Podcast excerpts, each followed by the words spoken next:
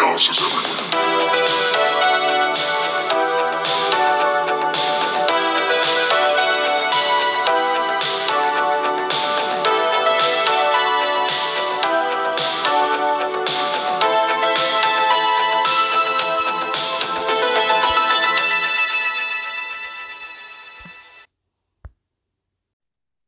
I am the champion.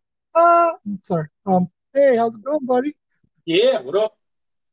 I've been celebrating since Sunday. Uh, hey everybody, welcome to Chaos at Ringside. I'm your host, Jonathan Gilchrist. That guy over there, who's not as smart as me about wrestling stuff, that's Mr. Artie Vice. Yeah, yeah, get it, get it, cowboy shit. Oh, and uh, yeah, today we're going to talk about everything wrestling. As you can tell, one of us is right, one of us was less right. Although I'm going to give you some extra bonus points when we talk about it, but we'll get to that in a second. Um, how you been with everything else? Like, have you been anything cool happen in wrestling world that I haven't paid attention to?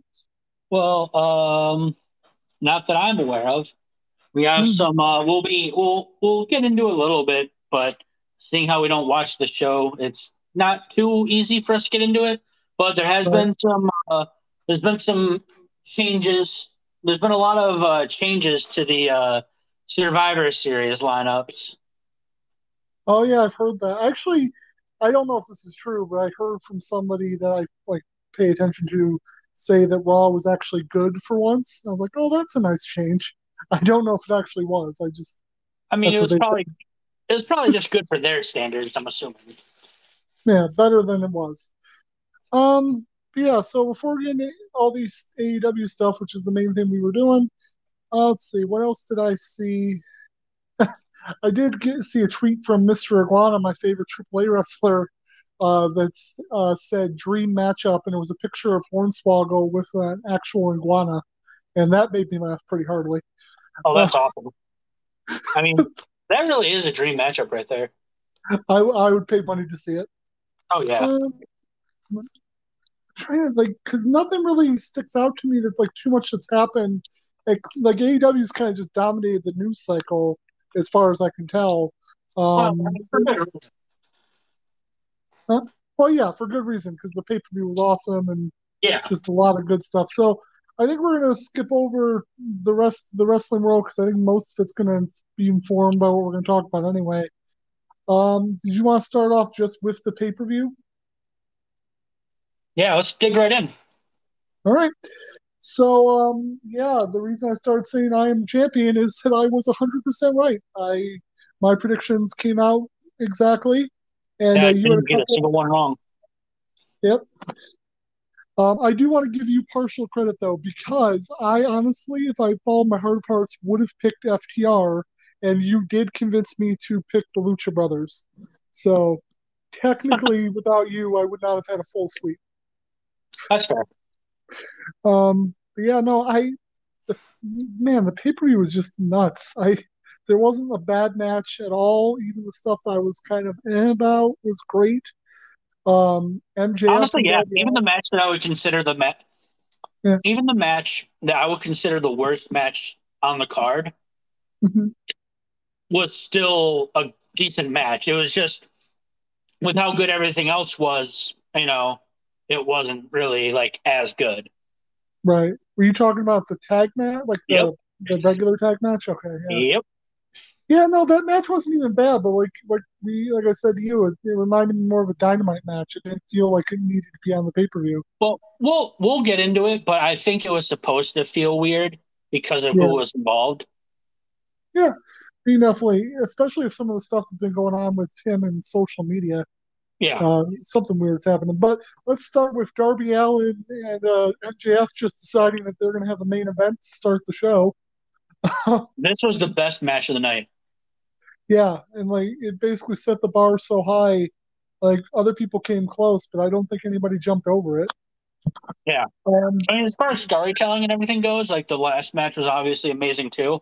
Yeah. But my God, just as far as pure like in ring goes, right. like this match was just was a work of art, man.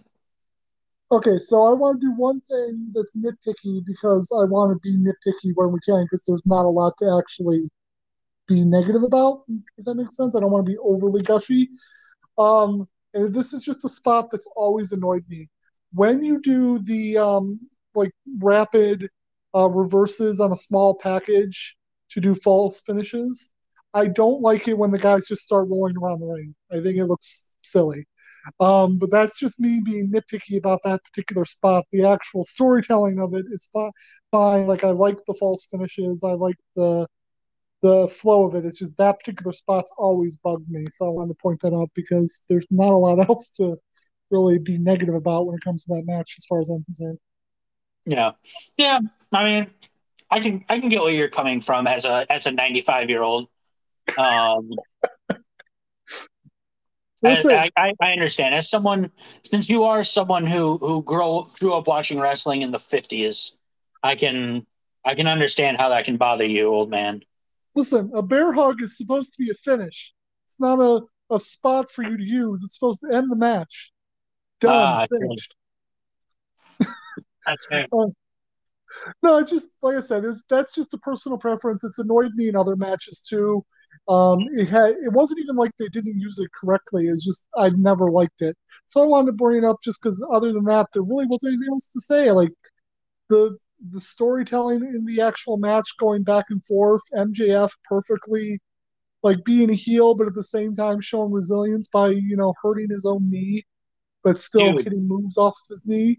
I was gonna um, say that him selling the knee, uh, like on that like tombstone on the apron and everything, like oh, Right. Like him screaming out in pain. Right. Because as a heel, you don't get to do the, you know, the babyface resilience comeback. But if you do something like that, you get to show resiliency without taking away from your heelness. So what about that? What about that Minneapolis crowd, dude? The 50-50 chanting of MJF. Oh like, yeah. Like, come on. Like was, he was amazing, but how can you cheer? How can you cheer for such a heel? Because uh, he's better than me, and I know it. That's how you yeah. cheer for such a heel. Um, God, yeah, it was, no, was so like, good. I loved really the ending. Surprised. I loved yeah. the ending of that match so much. Oh yeah, perfect like heel ending where he, of course, doesn't get the clean win, but still does exactly what he said he was going to do. Exactly what he said he was going to do. He said he was going to win with a with a with a with a Fucking, side headlock takeover. Yeah, and by God, he did it. Oh, and then I, I think it was just the right amount of use of um, Spears and Wardlow and Sting. Like they got yeah, involved, but it wasn't too much. Right. Yeah. They they got involved, but it wasn't like it, it was it was it was yeah, it was the right amount. It wasn't overdone or anything. Right. Um, and yeah. it served a purpose. So, yeah, I don't know. Like, I, I, I feel like MJF pretty much at this point is plugged in to be the the next after Bryan Danielson. The next, well, we'll talk about that in a second. But he'll be the next defense or um, like person going after the title. I don't see what you else think? you can do with him at this point. Yeah, I don't know. I feel like I almost feel like it has to wait a little bit. I mean, I'm not maybe not right away, but I think he's going to be the next serious challenger. I think that's well, well, The thing is, I think because for me, I feel like he takes the title from Hangman whenever that match happens eventually. Right. You know what I mean? But I don't want that to happen for a long time. Yeah. No, I think you're right. But um, I do think that's where he goes next overall, is what I'm saying. Um, okay. Yeah. Yeah. There has to be. I feel like there has to be another like feud in between that, though. Eh. I mean, he still could be not done with Darby because obviously Darby got screwed over, so you could continue to that do that too. for a while. That's so, fair. Yeah, I feel like that could continue. I hope it continues because this has been really good. Yeah. Um. So let's see. I can't. I'm gonna forget the order of matches after that. Um. See, after that was the tag title match between FTR and Lucha Bros.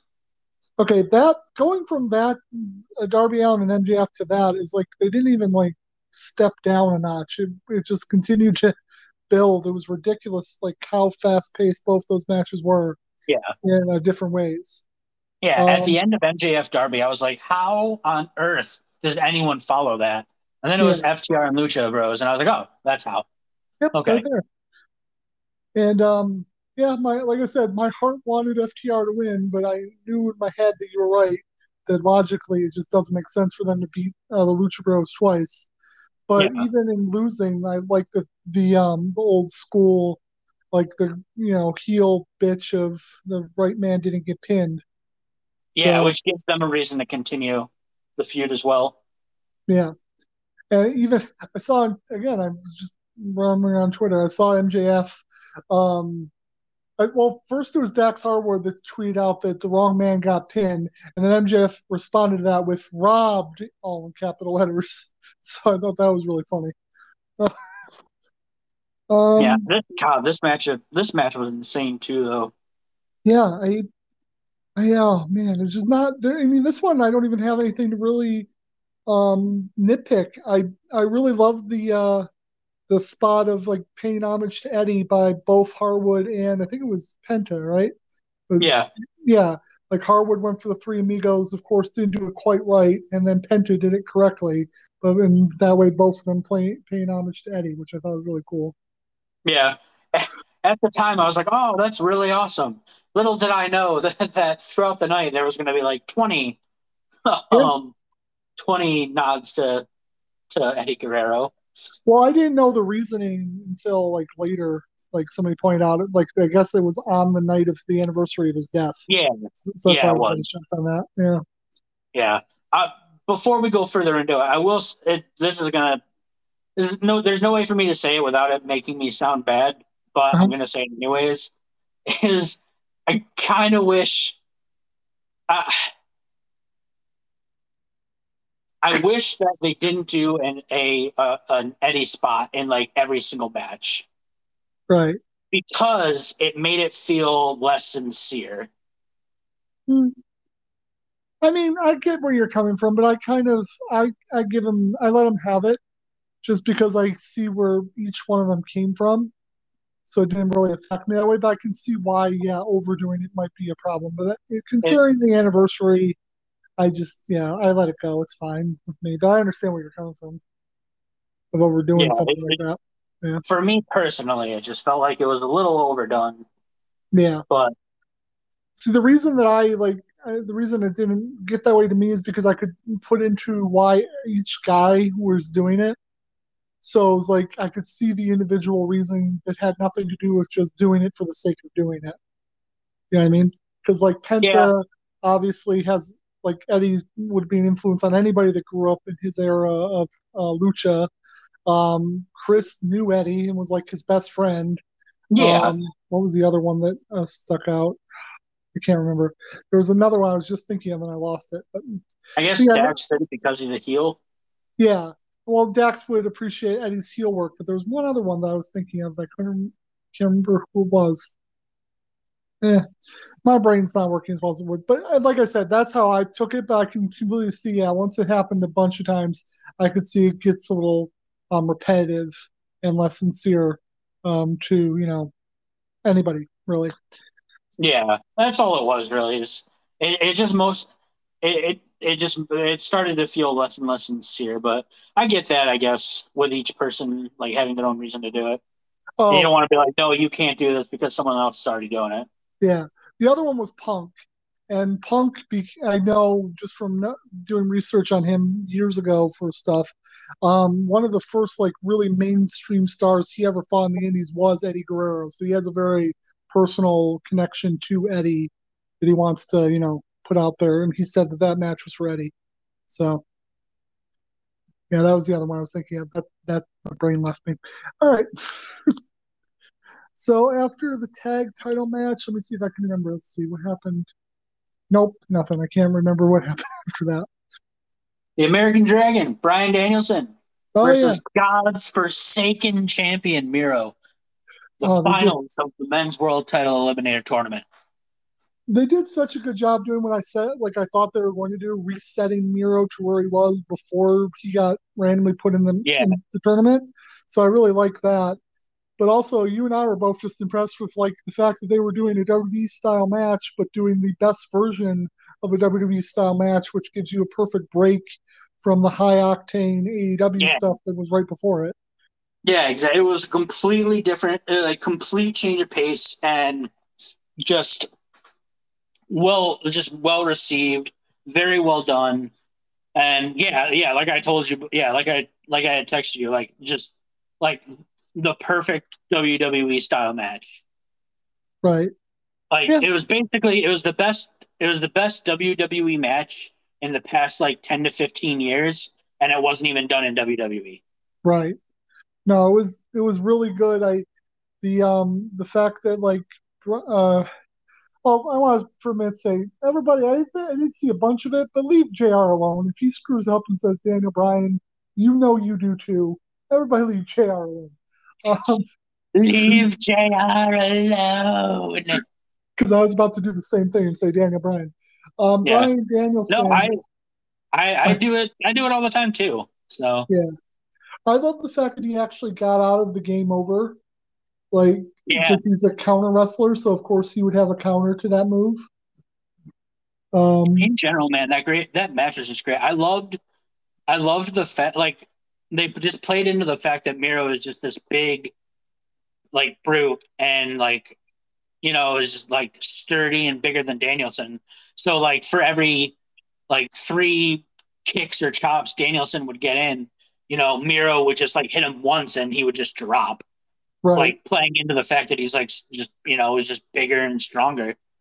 And it's just really good in ring storytelling. Just very, very, very, very well done. Yeah, and it even got me with a couple false finishes where I thought, oh, they are going to try and go the opposite direction because they have a face champion now. Yeah, Nope, they still went the way I thought they were going to go, which I'm very interested to see how that match goes because, like you said, we're both hoping for a long page run, and I'm assuming there's going to be one.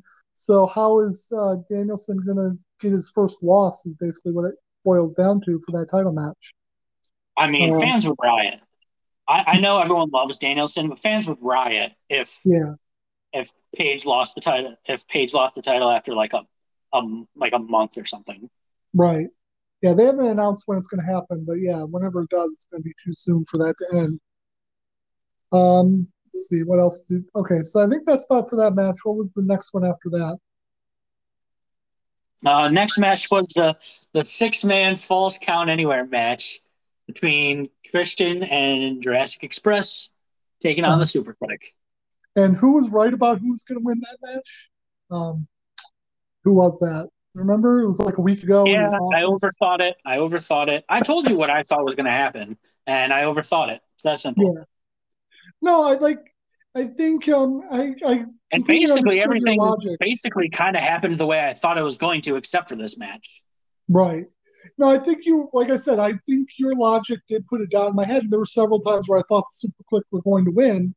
But yeah, I think basically the idea that they needed that roadblock, especially with what was coming up, um, they kind of, everything needs to kind of be in flux a little bit for I think Yeah. the storyline that's about to happen. I think that's why they lost.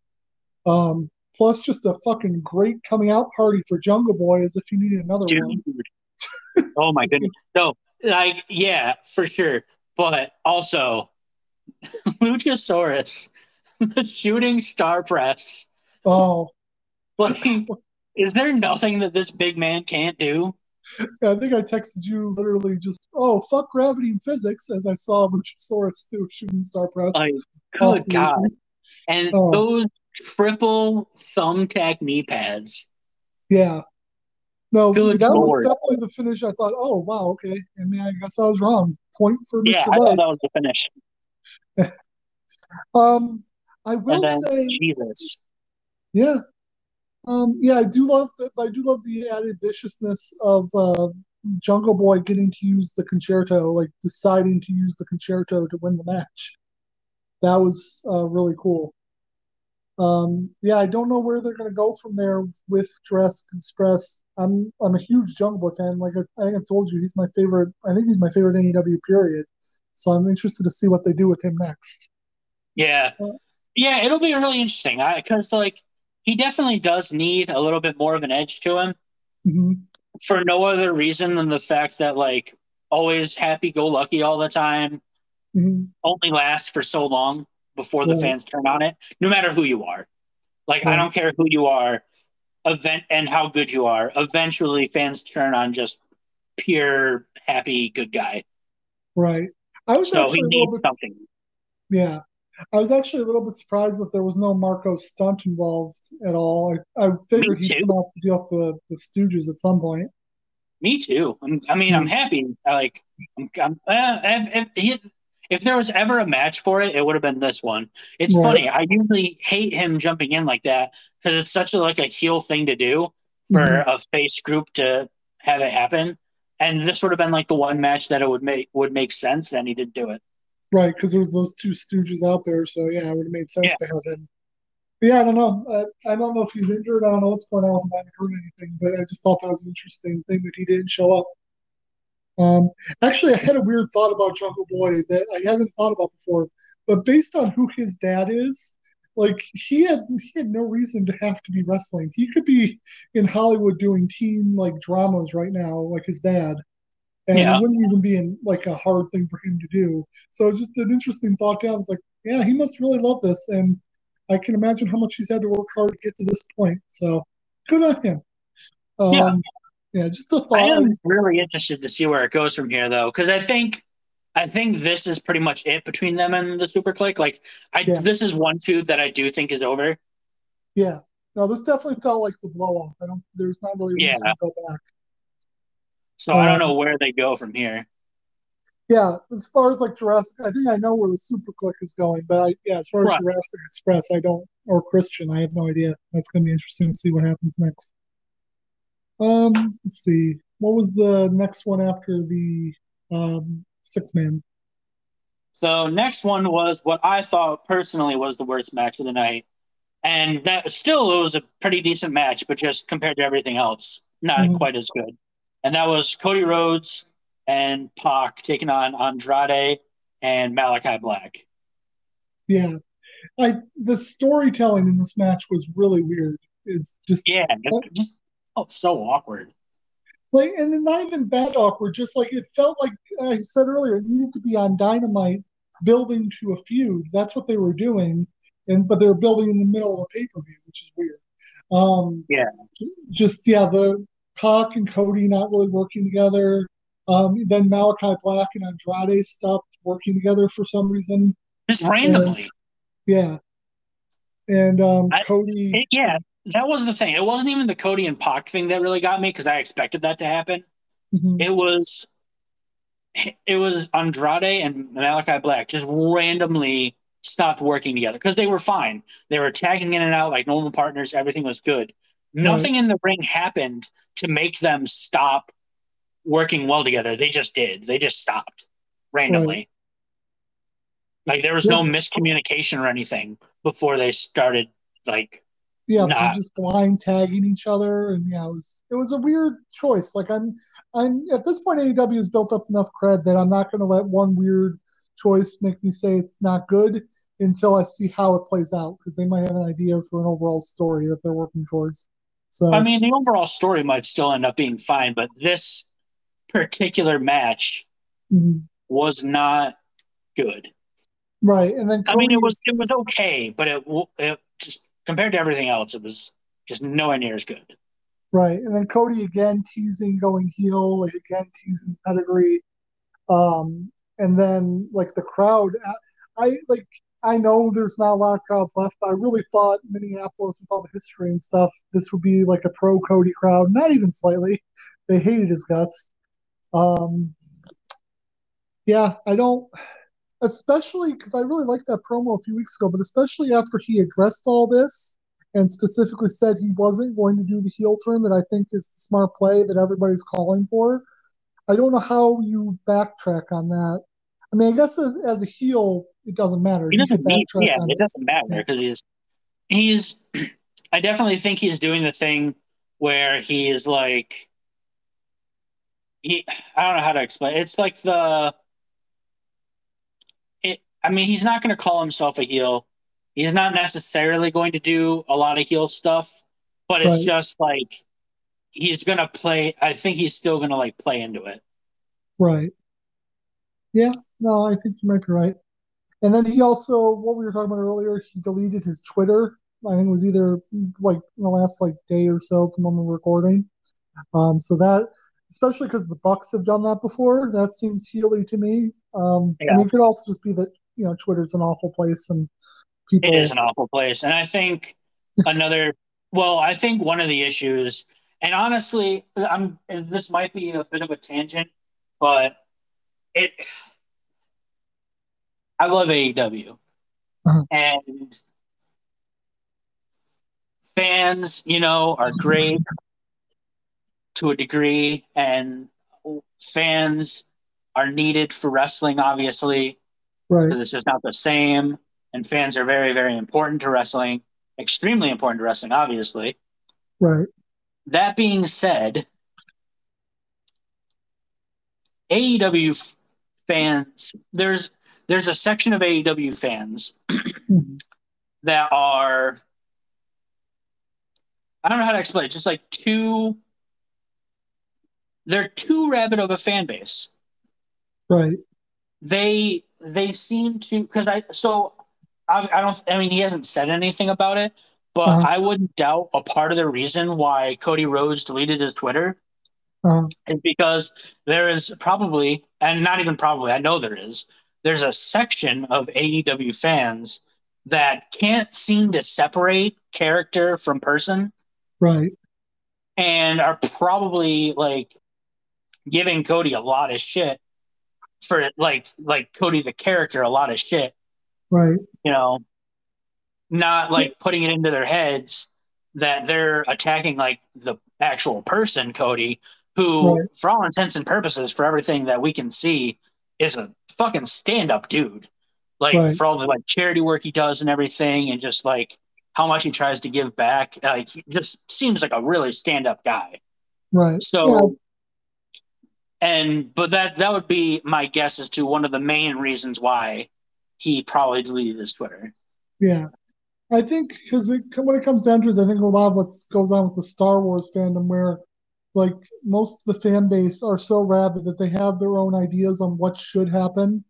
Yeah, And so when it doesn't match up to what they've built up in their head, they go off on the people making the stuff that they're watching.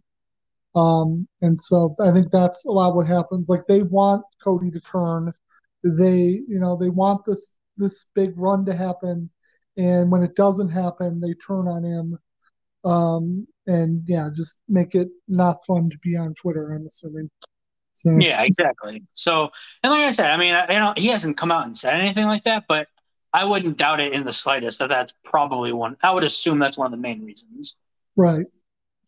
Yeah, no, as far as the match itself goes, it was, like I said, it was fine. It was a, it would have been a great dynamite match. It just, it felt like building up a feud in the middle of the pay per view that was paying off all these other feuds. And I don't, I don't know what the end game is going to be. I just think this match could have been on Dynamite. You could have put something else there and then continued the feud going forward. Yeah, we'll Yeah. see what happens. I will say, for everything that's happened with it, it's I, I'm interested to see what happens next. Yeah, no, it's Now- not a bad feud at all. Not well. It's for me. It's not out of a wow. This is awesome. For me, it's like a huh. How do they get through this? Right. it's more of just a curiosity of how you get out of this. Yeah, I am. Yeah, you're right. I am interested to see because if, if Cody is dead set on not going full heel, how do you write yourself out of this? Do you just continue to ride those incredibly negative reactions? Because those just end up feeding on themselves when you don't acknowledge. That's one thing Cena did, even when he was um in like the hottest, you know, Cena sucks chance. He would acknowledge what's happening. Cody Yeah.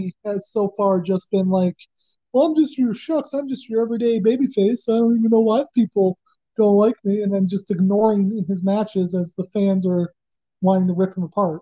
So Yeah.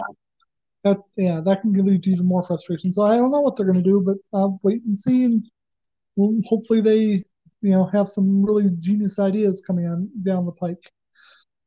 I hope so, because like it does. It, uh, man, it does get a little repetitive. It's just like the same like grandiose, over the top coming like like ah man I one thing that bugs me and this happened during the pay-per-view is you know who had the biggest pyro for the night Um, I'm gonna guess Cody. Cody It was. I would have said it was close between him and Jungle Boy, but I remember Cody's being a little No. Cody's Cody Rhodes biggest pyro of the night he's in the middle of the pay-per-view tag match Right. his it, his shit just like his stuff just seems so disconnected Yeah. from the rest of AEW. Yeah. I don't, I don't I don't know how else to explain it. It's just like whenever I'm like it feels like we're take whenever anything that like involves him starts on the show, it feels like we're taking a trip away from AEW and into like a Cody specific like kind of world. Yeah, you're. I don't know if it's the fact that they've cut him off from the world title, so he's not a part of that chase, or if it's like just the part way of that. It's the problem. yeah, and the way that, or the way that he's um, booked, or the way that he, you know, the I don't even think it's him doing creative control, but he has the input to do the things he wants to do, so it puts him in a different position than everybody else. I don't, I don't know. I, I you're right though. It does feel separate somehow from the rest of the show, and I think that's part of the reason everybody's clamoring him to turn heel and get into the title hunt and maybe even win the title, so that he can be a part of everything else that's happening. Yeah. Um, Yeah, I just want him to feel like it's. I just hate that he feels so separated from everything. You know, it's so frustrating. Yeah, that makes sense. All right, so what was the next match after the uh, tag match? Which, by the way, for my money, isn't the worst match of the night, um, but it's definitely second. And I think if you if you put the money in it, you'll know which one I would call the worst. But Well, yeah, I know, but that's because you're you. uh, anyway, so what was the next match after that? Next match: Britt Baker, the champion, DMD versus Tay Conti. Tay Conti. Did you do the fingers when you said DMD? No, because I'm frustrated with you. This wasn't the worst match for me either, jerk. um, no, it was the That's uh, fair. Yeah, because I know what match you think was the worst match. Yeah, and I, I, I guess we'll get there eventually. But yeah, I will. I will say that. Yeah, maybe that was worse than. Well, anyways, we'll we'll get to it when it happens. But yeah, Yeah. so next was the the women's title match, and honestly, at least for for me, very solid match. I mean, it, Britt Baker's always good. You know what I mean? Like she is just on another level, and the fact that at least for me, the fact that Tay Conti like kept up with her in the match right. as far as like storytelling and just every as far as just the match in general goes was like really like top notch for her. You know what I mean? Yeah. No, I think it was a really good like step up for Tay Conti. She definitely seemed like she belonged there. And I Yeah. think there was a couple of false finishes that got me for like a second. I was like, no, that's not gonna happen. But um Yeah. but yeah, no, it, like the match itself was really good. Um Britt's always good. Like I can't remember a bad match that she's had at this point. Um, at least coming from like the when the first few months when she was trying to figure shit out. Right. Um, yeah. But yeah, not since not for more than a year at this point. Yeah. This um, title run's been on another level. Yeah. Yeah, I I really have nothing bad to say about this match. And like um as as we always know, it's not the thing that will draw me to a pay-per-view, but there was nothing to complain about. Um there was none of the botches or weird pacing that sometimes gets me like gets me out of women's matches in general. So there was really nothing bad to say about it. It was a great title defense. Only thing that I would have would have been nice is if the um if Tay Conti was a little bit more of a threat and that's only because she doesn't she her character hasn't been built up they don't have a rivalry that made me think maybe so Yeah. that that had nothing to do with that that just had to do with the fact that it's a it's a run-of-the-mill title defense and not a like serious feud title defense so Yeah. yeah that had Also, nothing to do with dude, really I I love the fact that like one of Tay Conti's like signatures is Mhm. basically like three bro kicks, or like Yeah. or uh, not bro kicks, uh, basically like, um, like just those three like corner kicks to the like three Helluva kicks, basically. That's what I was. I thought you were going to say Helluva kicks. Yeah. Yeah, it, like oh, it's so good. Yeah. No, I really. Um, I. I think she needs to develop a character more. Um, like her in ring style's fine, but like as far as like personality of who she is as a wrestler, that is hasn't been Yeah. fleshed out enough yet. But that'll come with time. But as far as like in ring stuff, I got nothing to complain about there. So Yeah, absolutely. She almost has kind of like a Jungle Boy thing going on for me, where she needs like an edge. You know what I mean? right. Yeah.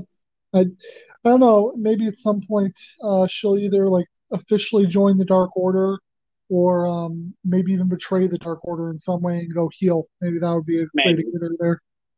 So that would be that would be a very interesting storyline because her one of the main things that um has come out of her working with the Dark Order is that Negative One is basically obsessed with her. If you if you watch Dark, he'll come out to a lot of her matches, even though um, she's not a part of um, the Dark Order. And I mean, good for him. Anybody that's his age gets in around a woman like her. That's that's awesome. But it would be an interesting storyline for her to turn heel and to like break this little kid's heart. That would be Yeah. interesting. Um, Yeah, I don't know exactly. I it, he I think she because like I think the Dark Order obviously in general, whenever he's there, like is kind of like watching him mhm. and like taking care of him, and I think just like she also. It, since she's also like basically with Anna Jay and like the yeah. Dark Order, I think yeah, I think basically she's she's just watching out for him a lot, just in the back in general. Because I know whenever like he's around, like um uh like she'll show up on Sammy Guevara's blog a lot, and like Uh-huh. he'll he'll like he'll show up too and hang out. So like I think just in general, like they're like they're hanging around. Yeah. So I think that's why he shows up. It's they in general they're just he just hangs around her a lot. Yeah. I mean, Which like, like you said, good for him. yeah, if I was that age and had that opportunity, definitely would have done the same thing. Um, yeah, so um, as far as that match goes, like I said, not my worst match of the night. Um, actually, really good, better than the Cody tag match and better than the other Oh, one thought absolutely. worst match. So Yeah. No, I think this. I when we get to the worst match that I know is yours, we'll we'll we'll we'll talk about it because I still am not. I'm calming down, but I'm still frustrated about it, just because of some of the stuff that I agree that some of it was weird, but some of it was amazing. So we'll we'll get there though. But Yeah. but the next match, which I know isn't the, is not the one you're talking about, the Uh-huh. next match, CM Punk and Eddie Kingston. man, this was just awesome storytelling. Just, right off the bat, that backward that backward spinning fist, yeah, knocking CM Punk the fuck out to start the match, like before the match even started. Whoo boy! and then, and then Eddie's reaction to knocking Punk out. Oh, it, just, it was so good. oh, and yeah, I, I I don't even know where to start. Um, I, I think I want to get to the the homage because that was the moment that was Dude. like holy fuck. But the fact that They that flipped each other off uh more than like two 12 year olds that were pissed at each other. that's true. Uh, but also the Like, Punk holy shit. uh, busted open for the match and not like a little Yeah. bit. Oh, it was yeah. I it was just a it was a fight. Like I want to see this continue because I want to see them like Dude, so do I. keep feuding. But this was just a straight up fight. And uh, then the by the end, the added um, again Kingston. I don't know. I'm guessing Kingston's going heel because again he like Punk reaches out to shake his hand, and again Kingston leaves the ring. Yeah. you know which i yeah um let's see what but what was your like initial reaction when uh punk did the uh john cena side suplex Dude, literally the words that came out of my mouth were, you gotta be fucking kidding me. Not in like a not in like a upset way, but just in a like get the fuck out of here. like I was laughing. I was literally laughing out loud. My favorite part is that um, I think it was today I saw an interview where he said, "Yeah, I just one of the parts that makes me enjoy this is I get to fuck with people every once in a while." It was literally Yeah. him just fucking with the crowd. Like, Yeah. Oh, it made me so happy. Like, Oh, how can like how can you not find that just absolutely hilarious and awesome? oh, and um, yeah, I so I think Punk winning again. Like I think this one of this helps Punk take another step forward to where we want him to be because he, this time he bled, and it was just it was a straight fight. Yeah. Um, so I think that that's really good for him. And I think whatever's happening with Kingston, I'm very interested to see where what they're planning on doing. If he's just going to go straight heel, or what's happening. Like because this is the second time he's had a hard fought match and jumped out. Usually that means you're going to go heel because it's like fuck this, you know. Yeah. If I can't win, I'm going to you know win any way I can. So yeah, I don't know. I'm very interested to see where everything goes there.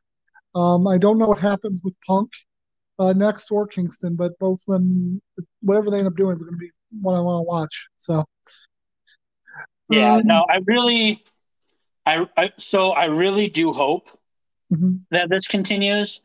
I'm afraid that it's not going to for no Yeah. other reason than the fact that they don't really continue stuff very often after one Yeah. pay per view. So, which is really God, that's it's it's one of my it's probably like my biggest pet peeve. Is just I wish they would like continue stuff that needs to continue because Yeah. sometimes they really cut it off way too early. Yeah, because I feel like Punk and Kingston only got like maybe two or three weeks of build, Yeah, it was like three weeks. and they did a great job building in that short amount of time. But now that they've got something there, I'd like to see them use it for longer. Yeah. So, all right, well, Yeah.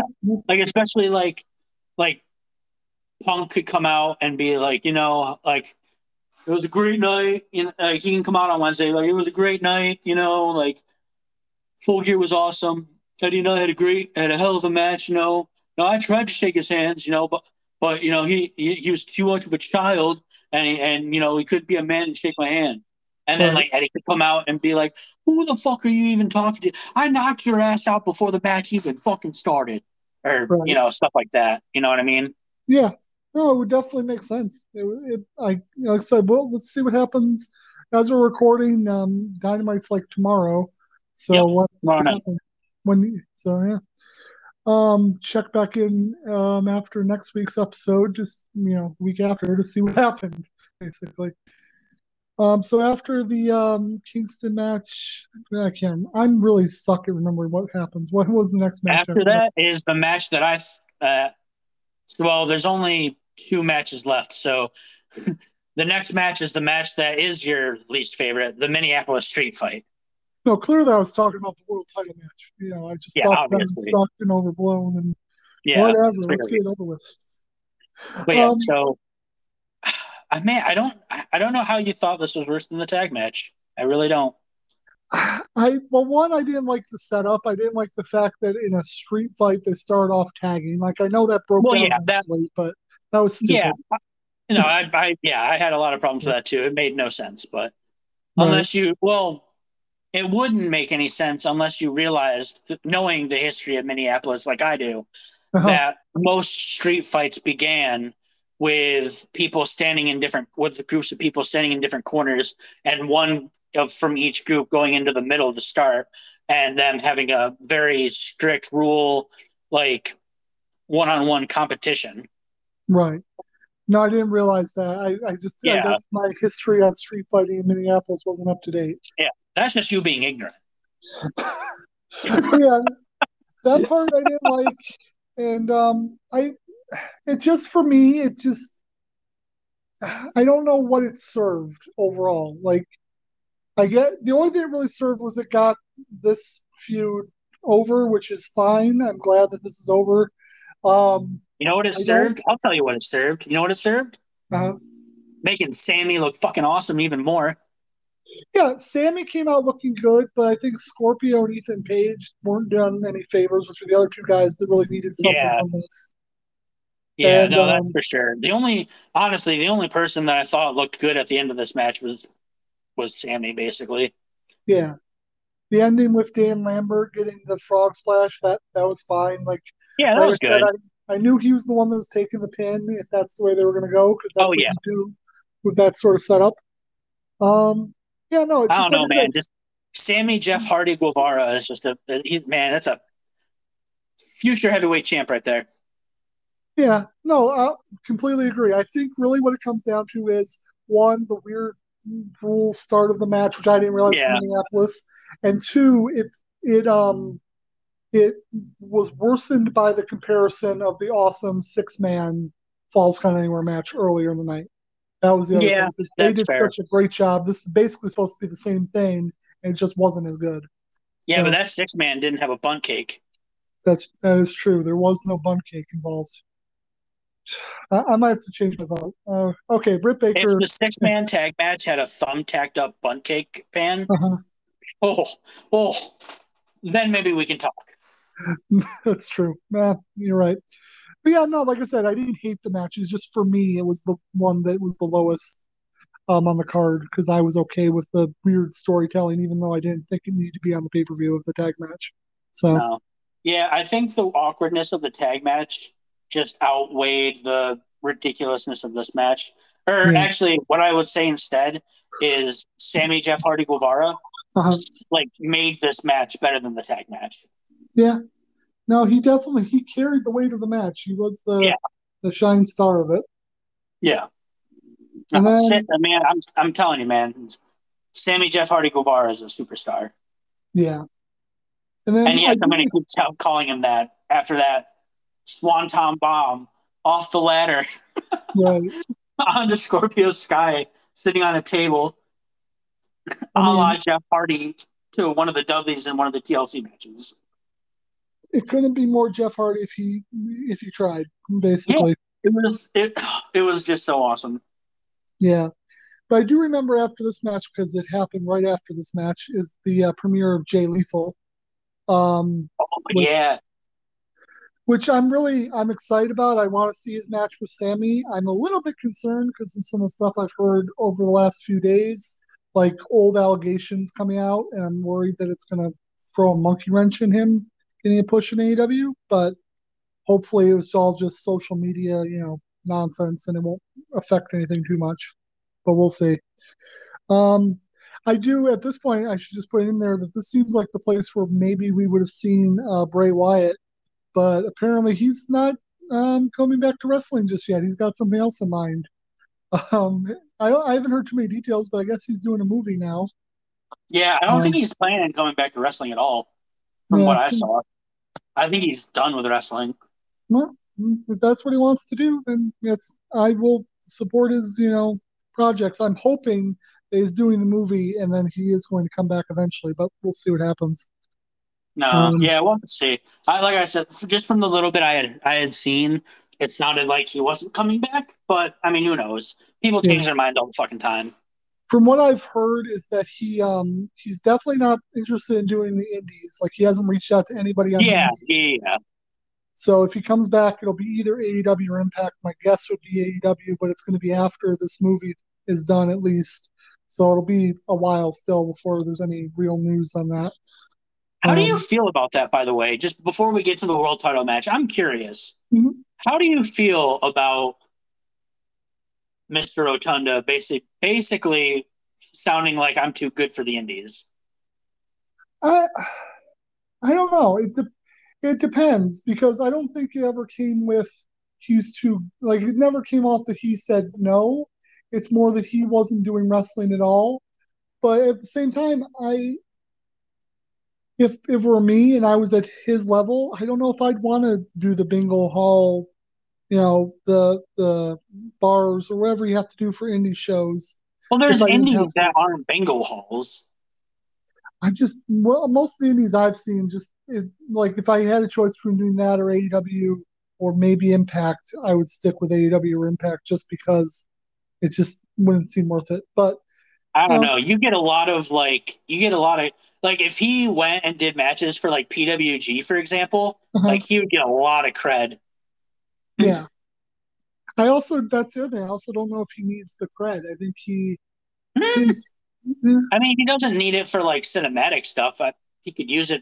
He could use some in ring cred. like Mhm. he's not like no I, I- like his his presentation and everything have always been top notch. But like I wouldn't consider him the greatest in ring performer. Right. But I think that's the point. I think he knows that about himself, and he would never try to bank on being the greatest in ring performer. If he comes back, it'll be a character. I don't know. It, it, could give him a chance to try to like work on it though and improve, and that's that's what what it more feels like to me. Is like he doesn't want to try to improve it or work at it. I don't know. It it, it it it sounds more to me like he just wants to like he just wants to go into like cinema and stuff, which is fine. Right. Like that's why to me it sounded like he was just done with wrestling like as a whole. Right. I don't know. Like, we'll have to see. Maybe he will be. I, I'm gonna definitely see the movie when it comes out. So, Yeah, it just as as far as and this is just my personal opinion, obviously, but like to me, if you were still interested in, if you still wanted to wrestle, then like you should be willing, or you should want, you should you should be willing to like go and do that stuff to like you should want to work on your craft. You know what I mean? right. Like if if you are if wrestling is something you want to continue to do, then you should want to continue to like work at it and become better. Right. Hmm, Maybe. Yeah, for me, it's that um, like I know he's not the greatest wrestler, but I always thought his skills in ring were, um, they were what they needed to be, and I don't think, I don't think he has to build up that much to get to where he where you'd want to be for the matches. But I'm also much more of a character-driven fan most of the Yeah. time, so it's hard for me to separate the two. Um, but yeah, so there's Jay Lethal. I can't wait to see him versus Sammy Guevara. Hopefully, you know, That should be a really good match. nothing else and blows up between then and now. Um, and then that leads us to the uh, world title match, which somebody I heard somebody say this, and they were absolutely right. This match basically is two years worth of storytelling that's proof of concept for AEW. Like the entire run of AEW up to this point has been telling this one story of Adam Page. And Yeah. we got the ending of the story. So yeah, I there's really nothing about this that I didn't like. It, it was really well done. Don Callis did a perfect job getting involved like he should have. Yeah. Um, I love Tony Schiavone's call of uh, dipshit alert as, as the Bucks came out. that almost made me pee myself. Um, and then yeah, the the whole drama of like the Young Bucks giving the nod to Hangman to actually beat Kenny, which of course will lead into some really cool storytelling with Kenny when when Kenny comes back. I think Kenny's going to be gone for a little bit from the reports I'm hearing. he, I would hope. I, I would hope so because that man has some injuries that he needs to take care of. Yeah, like he's Like, going to be out holy for a while repairing himself. He should, yeah, like, like thank you for being there and doing what you've done. Take take time, please. Yeah, like if you want to, we'll see you next Full Gear. Like, I hope it doesn't take that long, but if it does, I understand because Jesus Christ, the schedule that that man's been wrestling for a year at this point and longer. So Yeah. No, he absolutely he absolutely needs to take time off and try to get himself better. Um, dude, that that like avalanche fall away slam. Good Yeah. God, I, so good. right before they hit the move, I actually looked at Kenny's face and I thought, like, I thought I could read his mind for a second. I'm like, huh, I really thought this was a good idea when we came up with it in the back. Just- I don't know. I just felt like at that moment he must have been like, "Is this really what I want to do?" Okay, but yeah, no. The ma- the move itself was awesome. There's really it was a perfect match. It was just like I was really afraid when um, Hangman left that they had missed their chance because you can't usually start and stop that kind Yeah. of momentum. But the momentum was still there. The crowd was behind them a thousand percent. Um, I don't remember if it was on Dynamite or this where I told you that like I really got Stone Cold Steve Austin vibes, and other people have been saying it now too.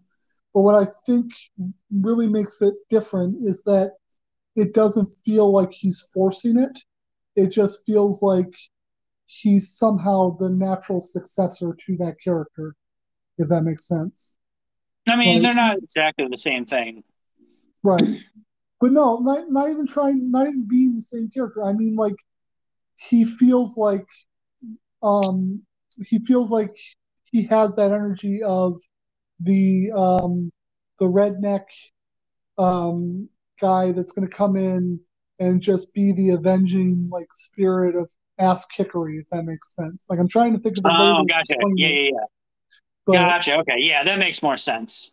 like those moments when Stone Cold, when the music would hit, and he would just come out and just beat everybody. I feel that coming off of Adam Page, um, in a very good way, which Yeah. is again more impressive because other people have tried to do that and it just doesn't work. It hasn't worked when it's forced, but it doesn't feel like it's being forced with him. Just instead of glass shattering, you get bow, bow, bow, bow, bow, bow. Pretty much, yeah.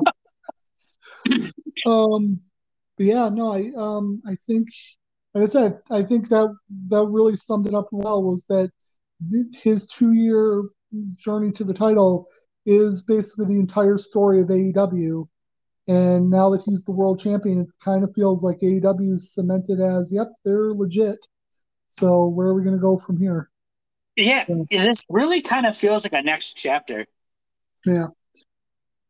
And I'm It's weird. Like, it's weird because, like, every. At least make correct me if if I'm not like maybe you don't feel the same way, but like for me personally, Mhm. it feels like every world champion so far has has almost kind of been like a chapter in the life of AEW. Yeah. I would say so because like it starts off with Jericho, who is like them trying to connect this new thing to the history and prestige of the past because of all the stuff that Jericho's done. Um, Moxley, basically in the um, time of the pandemic, becomes the gonna like fight through it and kick ass, and we're not going anywhere. And then Kenny Omega becomes the this is now we're taking over the prestige of the indies and like the best bout machine. And then yeah, then you get to Adam Page and it's like, okay, now AEW has established that it's a real thing and now we're the future is what I I think you're right. I think each one seems like it's a very specific chapter. Yeah, So, they're very distinct, yeah. like very distinct moments in AEW. yeah, all that. Yeah, I have nothing bad to say about it. I really can't wait to see him versus Danielson. I don't know how that match is going to go, but um, it's going to be a fun match no matter what happens. Um, and that does lead us to because you said we were going to do it if uh, he won. Uh, the what if question you wanted to talk about was um, comparing this um, overall story to what's happened with Roman Reigns. And Yeah, less of a what if, but more of just a comparison. Like, Yeah, because when you think about it, you had two years of Page losing, losing, losing, losing, like losing every like significant match, right. but the fans never turned on him. Nope. And when he eventually won the title, everyone loved it. Right. When you look at Reigns, it was the same kind of thing. It was a two two to three year run where he lo- like lost every title match, all to the Right. same guy, by the way. And you know, until he finally turned that, like he finally made the turn and won and beat Lesnar but it wasn't the same thing. It wasn't like fans didn't stick by him. Right. Fan, fans were fans loved him at first, but the more it kept going and the more shots he got, the more the fans turned on him. And when he did win the title and everything, fans weren't happy that he. Fans were relieved that they didn't have to see him like keep losing. I guess, Right. but like they booed the crap out of him. No one loved like no one was happy for him. Obviously, they're two different characters, but it was kind of the same story. It, Right. like they were similar stories being told. So I was just curious about your thoughts on maybe like why one worked and why one didn't, aside from the fact of just one was WWE. Right. I think part of the reasoning is that um, Lesnar or not Lesnar Reigns was kind of. Um, I don't think people understand what this means when I say it, but I think it fits here.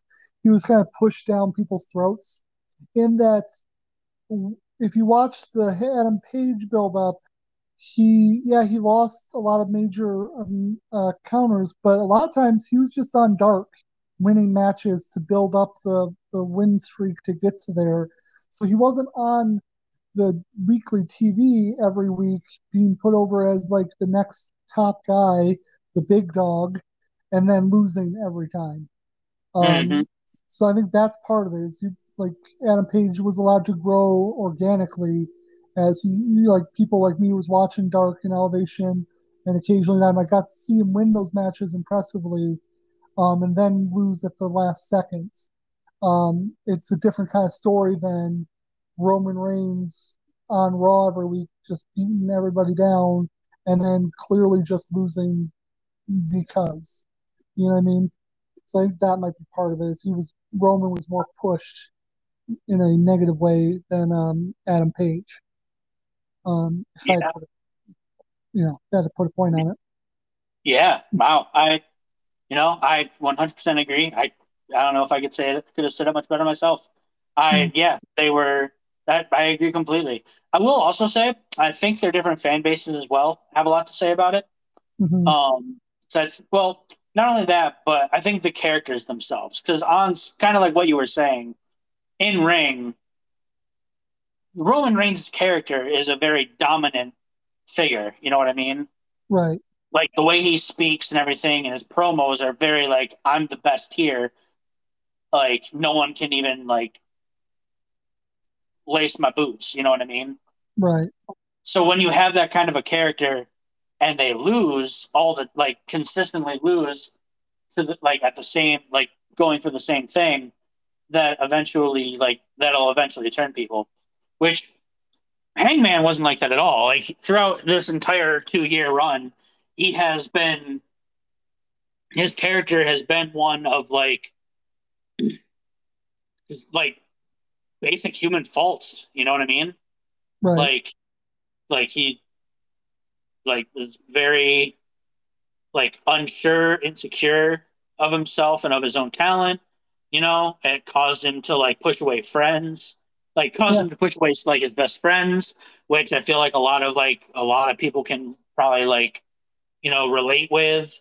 You know, he had developed a huge drinking problem on screen, you know, like just very a very like relatable person fighting mm-hmm. through these very relatable issues and event and you know eventually the culmination being Full Gear where he you know surpasses those issues as well as you know, winning the title.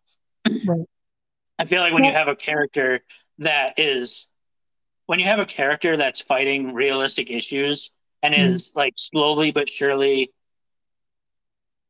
surpass, like owning those issues and like beating and defeating them, mm-hmm. it creates a very, it creates like an extremely likable person, an extremely right. likable character. Right. Yeah, not to mention the fact that just as as people, they're two different people, and that Roman Reigns has the entire family history behind him, which now is being used really good effect. But when yeah. you have that and you're trying to build them the way they were, it's like no no one's going to believe that he's the plucky underdog trying to, you know, get over this hump of the beast when he's the fucking Rock's cousin. Like, what the fuck are you talking about?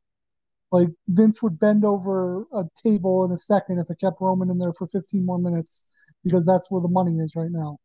Um, and yes, that was a Vince McMahon offering his butthole joke to Roman Reigns.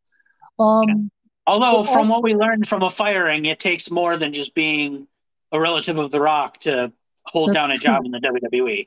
That one, Nia Jax is still one of the most shocking releases just because of that fact. Like because like, of that one fact. Yeah. I can't believe a member of that family was fired for anything. Um, that just goes to show, like, just really quick, that goes to show you how dangerous she was in the ring. Right. And I'm not dangerous as in like a like unstoppable. Dangerous is in like literally hurt a lot of like her her competitors. Yeah, she retired a few people, on not like the like oh last match type of way. Like they can't wrestle anymore because they fought her. yeah, like unsafe. Um, but I think also to the same point, part of the way that Roman got turned around was by accident exactly what they did on purpose with Page, in that the fans started getting behind him after his leukemia scare came back. Yeah. Like, and exactly the same thing. Like, he had to fight back against this really real life thing that people could relate to. And that's what turned it around for him. Where Page, they basically manufactured uh, the same type of thing for him in storyline. Yeah. So, Although I will say that, man, the the backing of Roman after he came back that went away real fucking fast. Right. Like they cheered for him for a few weeks, and then. Yeah, but I don't think they ever got back to the full on hatred that they had before that whole thing happened. It was more of a good natured, like, "Oh, boo, you Roman, you're so brave." That's how it always felt to me. I don't know. I, I, I just feel like the fans are very like have just for as many jokes as we make about the WWE, thinking that their fans have very short memories. Uh-huh. like I think this is one thing that they did to have a very very short memory of, and just after a few weeks they just forgot and was like, "Oh yeah, that's Roman Reigns. Fuck you."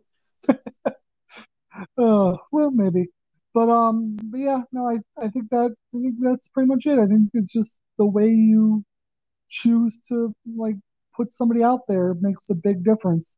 Wrestling fan, and like I hear this from a lot of insiders, and I think there's very few people that watch wrestling for any amount of time that wouldn't notice this.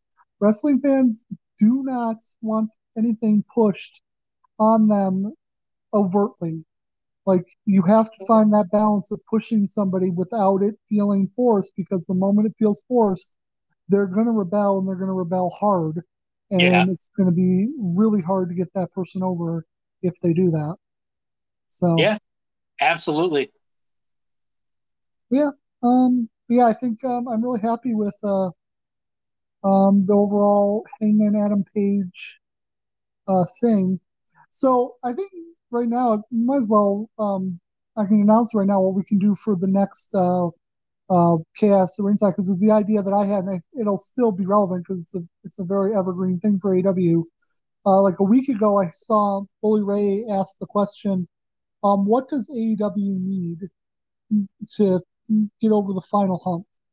Like he was talking about how their locker room right now is equivalent to TNA's locker room when they had AJ Styles, Samoa Joe, um, and all those guys. So like they have literally every tool, but there is still something lacking. Um, what what that's not getting it over a million views a week on Dynamite. So that would be the question. Like, what is it that's um keeping AEW back. And I think I have a few ideas. Um, so I think next time we do Chaos Ringside, I think that'll be the question we ask. So cool. I um, like it because yeah, I have I have ideas too on that already. So yeah, that's good. Yeah. And as obviously we love AEW, we're not saying anything was necessarily wrong, but there is definitely something that's keeping them just from that next level. Hopefully, the Adam Page thing is one of those things that's going to get them there. But since that's brand new, so. there's no way to tell. You know. I just need him to be. I don't, and I've I've I've said this to you before, and I've said it on here before too. I don't want them to be WWE. Right. Like I don't want them to be that big. Right. Because when you get that big, you develop WWE like issues. Right. I don't like. Yeah, and I've said I don't care if they get as big as a business, but I want them to have the viewership either equal or um, at least comparable because that will keep them safe longer to stay on the platform that I can watch. Is what I want. So yeah, the other thing is I don't think they need to beat WWE and viewers right. to stay on TV. You know what I mean? Right. Like I, they're already they're already like pulling in more viewers than like anything else on there aside from like sporting events, I guess. Right. I saw something interesting the other day um, that Jeff Jarrett was talking about, like the early Impact numbers, and how like they were pulling down like 800,000 back when they started on Spike. And basically, if they if Impact had the numbers today that they had back then, they would have been fucking fine because it was a completely different thing in 2002. It kind of fucked them over, which I find hilarious because that's how quickly the culture of what like what's good or what's doing good in TV has changed. Well, Um, yeah, but that also has to do with time and the internet. You know what I mean? yeah, involve the streaming service. That's the other thing you said. Yeah, Yeah, No, I exactly. thought I thought it was Like. 'cause- yeah, go ahead. No, I was just gonna say, like, if streaming, if streaming services and and like the internet wasn't what it is today, Mhm. AEW would probably. Well, actually, I don't know because they wouldn't. They mm, they they would probably have they they would probably regularly have over a million viewers. I would say easily. Yeah. That's true. Because I don't know what the because the numbers that you always hear quoted are either the night of or what's called um uh, there's a term for it, but basically I think it's like three days after like streaming views plus the night of equals the views that you see um in the ratings. So if you didn't have all the that doesn't count anybody that watches it like later that week. Doesn't count anybody that goes back and like binges like a few episodes in a row you're just not counted because you weren't um, in the initial viewing for the advertisers. That's why they care about that spot.